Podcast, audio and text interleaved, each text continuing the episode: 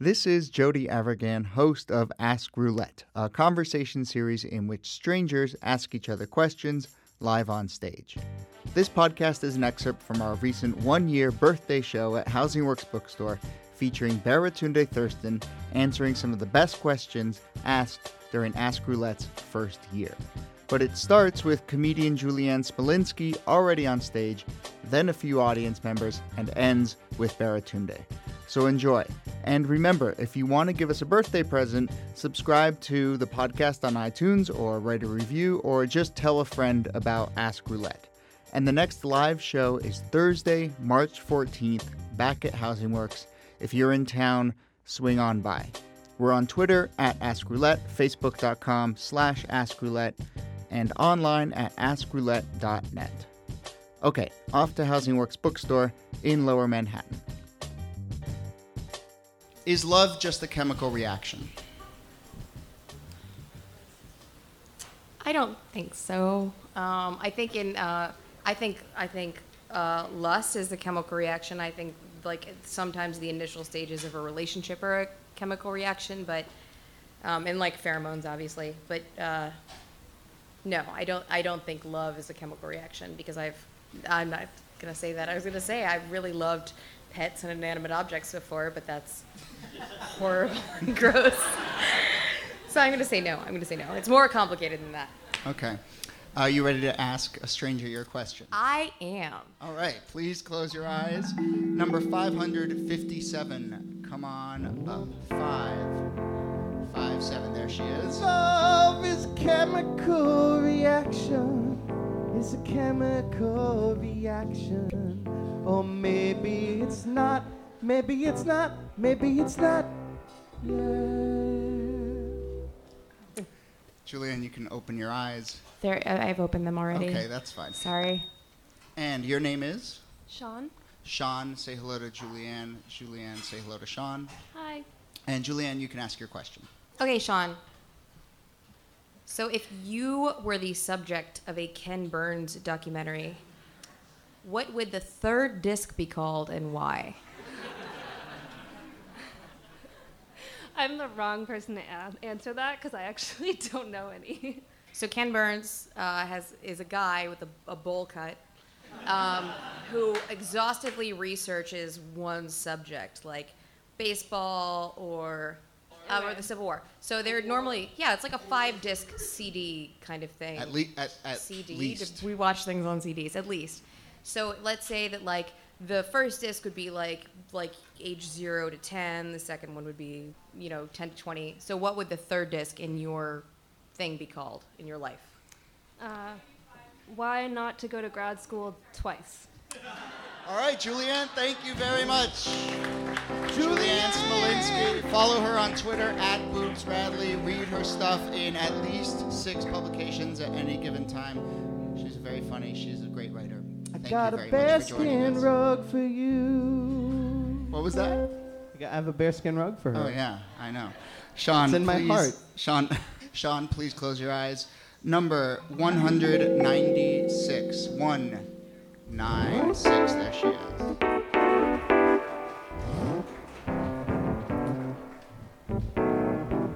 Something weird happened. Yeah, something weird happened. Just resolve. Resolve. I Great. resol- Okay. resolve. Sean, you can open your eyes. And your name is? Wu Dan. Wudan. Say hello to Sean. Sean, Hi, say- Sean. Hi. Sean, go ahead and ask your question. Um, have you ever had a dream that really affected you, and what happened? Yeah, so uh, I actually wrote this for my creative nonfiction class in college um, because we had to write about one really vivid memory that we had as a child. And the first dream that I ever vividly remember is of me, six years old. My parents lived in uh, Troy, New York, and there was this playground right adjacent, like all the way down the street, adjacent to the woods. And my friends and I would just like chill there all the time. But one night I had this dream that like these raccoons were basically out to get me. I was at the park too late and it was just really really terrifying and I think I avoided that park for like the rest of the time I lived there. that would be my answer. yeah, I would read that story. Sean, thank you very much. Capture a dream, live for a feeling, falling in love. What was that? Capture a dream, live for a feeling. Is that a real? real? Is that a song? You just made that up. Can it be both? Okay. Yes, it is both. Okay. Uh, Wooden, please close your eyes. Number 31, come on up. 3 1. There we go. Yes? No? No, that was Oh, there we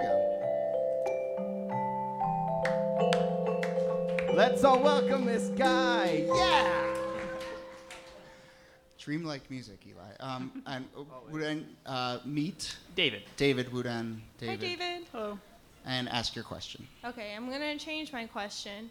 My question is, what is the most inspirational thing that you've seen walking around the streets of New York City? I've seen a lot of uninspirational things walking on the streets in New York, that's for sure. But that's Uh, not my question. I, I Every time someone holds open the doors in the subway, because I'm always worried that they're going to get crushed and dragged along, and you know, And that that's inspires inspiring. you. Yes. Um, so, what's the most inspiring thing you've ever seen on the New York streets? Well, I asked this question after I read that Times article about the police officer who gave that homeless man in Times Square, I believe, um, a pair of shoes. I thought that was awesome and like completely invigorated my like trust in humanity. I'm right there with you. That was a great story. Thank you very much. Oh, my inspiration. No one needs you more than I. David, please close your eyes. Uh, number 187. 187. I shouldn't say it like that. There One she is. eight seven on a motherfucking ass roulette. yeah. Thank you. Um, you can open your eyes. Good job keeping them closed that whole time. Uh, and your name is? Krista.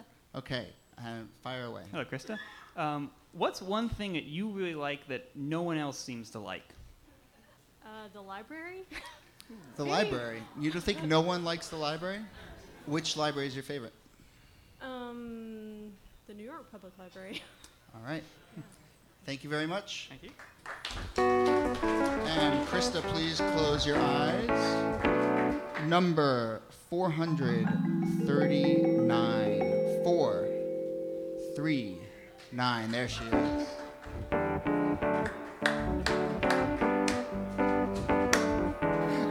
And your name is Joylene. Joylene. Meet Krista. Hello, Krista. Hi. And Krista, go ahead and ask your question. Uh, what is, or who is or was your most unlikely friend and why? Ooh. Ooh, actually, I do know. My most unlikely friend was this kid I knew when I was in first grade. His name was Carl. He liked to shove me onto the floor a lot. and then one day I retaliated, and then we became friends, but not in a creepy way, just in a nice, hey, look at that. We like doing the same things to each other. Let's be friends. Thank you very much, Krista. I like doing things to you that you do to me, but not in a creepy way. Let's be friends. Joylene, please close your eyes. Number 15, come on up. Number 15, come on up.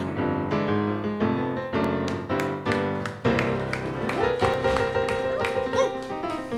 Authority. And your name is Baratunde. Baratunde. Meet Joylene. Joylene, meet Baratunde. Hello, Joylene. Hello, Baratunde. How you doing? Good, how are you? Pretty good. And Alright. go ahead and ask your question. All right. So, if you could break any law or any social taboo, what would it be and why? There's a lot of laws. I'm trying to pick the one with the most leverage. Those are like the obvious ones. Tax evasion. you know what? Taxes is close. because it's like a lot of overhead in my life, a lot of paperwork, a lot of fees, uh, to professionals, a lot of stress. I'm stopping this answer right now. That is, that is incredibly lame. Seriously? Taxes? No, no. Uh, there are various laws out there to try to impose some level of social control. And if I were to break one, it wouldn't just, I wouldn't want to break one just for me. That's the thing I'm trying to think of because that's I already do that. Like we, I break a law every day. I jaywalk. I drink things I'm not supposed to. Um, What illegal? J- don't. We're not going there. We're not going there. Do you know about I've said too much. drinks? You know what? Fuck it. Marijuana. I just I'd want to have a superpower applied to it. And once again, any individual just breaking the law, I just feel like that's not right. it's not gangster enough. It's got to be something. So whatever big. law there is against like widespread distribution of marijuana, Yeah, like you would like to break that. Or law. I would like put it in every uh, like mass mail, like direct mail marijuana. That that's what I would do. I would direct All right. mail Direct marijuana. I'm- I'm into that. Yes. Yeah. Direct mail marijuana. Good. Okay, Joylene, thank you very Good. much.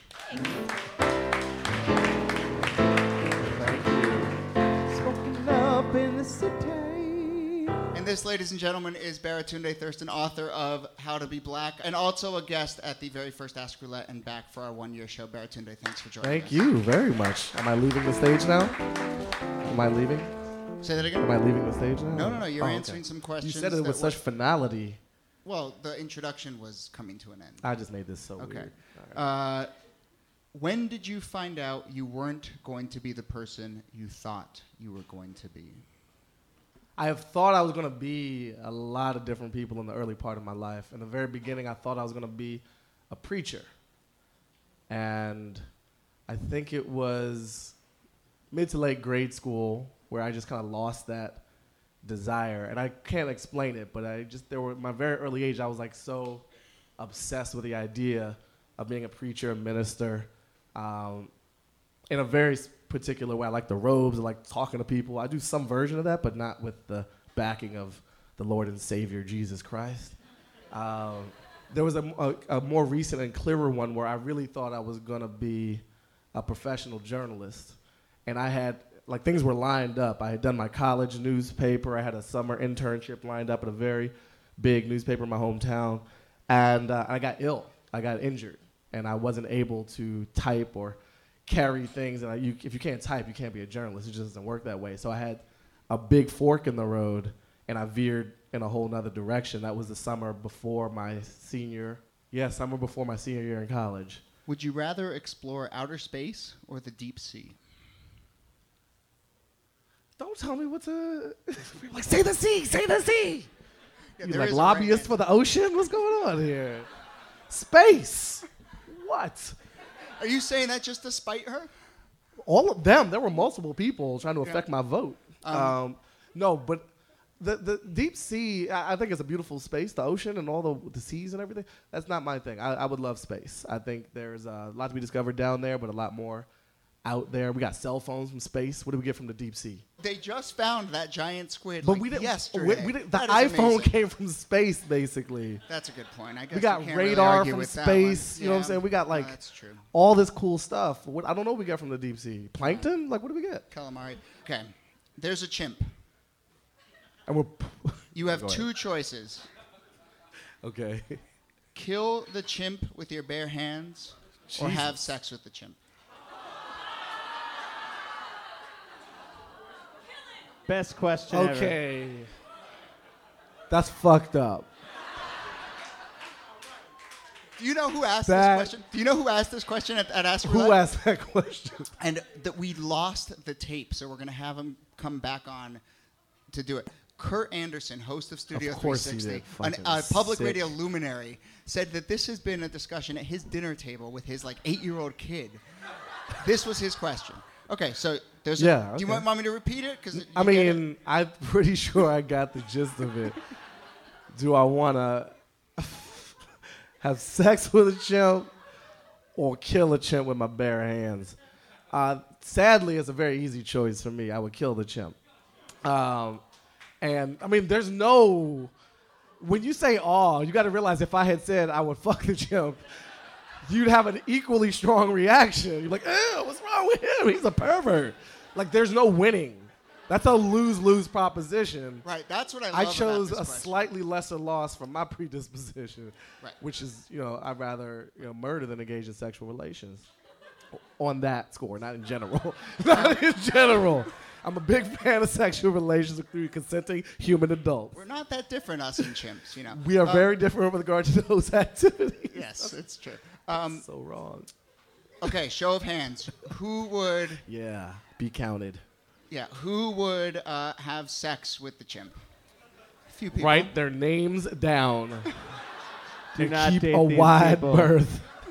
And who would rather kill the chimp? No, I don't know. Actually, And I'm a on the- lot of lot of people didn't make a choice. A and lot I of can people see didn't from make up the here a choice. lot of people. Yeah, that's right. That's that's what I love about this question. So many of these are like, well, you know, you do one good thing, but then something bad happens to someone else, or you do a bad thing for yourself. And this one is just too terrible. They're things. both going to lead to nightmares yeah. for your part. But here's here's another way to think about it from a humane perspective. If you kill the chimp, that's the end of its torture. You're assuming that the chimp would not enjoy the sex. And what you just said Well, I don't think you can context leads me to you- believe. I don't think you can prove chimp consent. exactly. Thank you, Piano Man.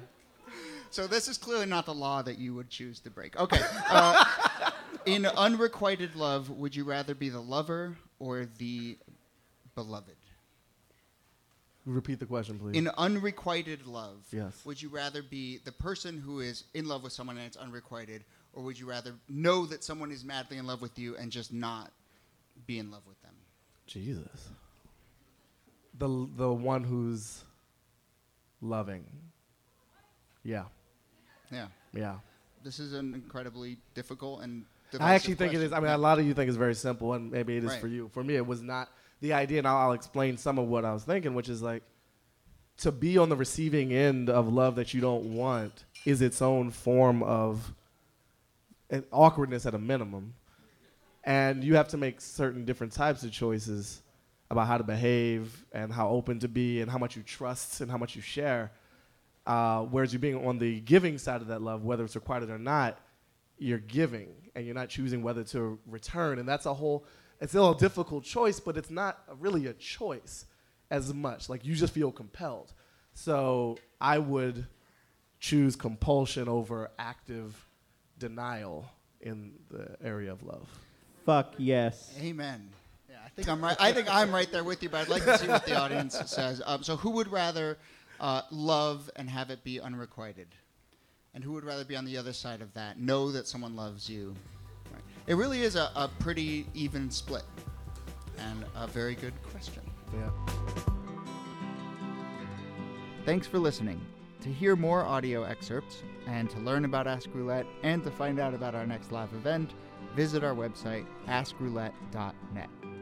We're also on Twitter at Ask Roulette and Facebook.com slash Ask Roulette. See you soon.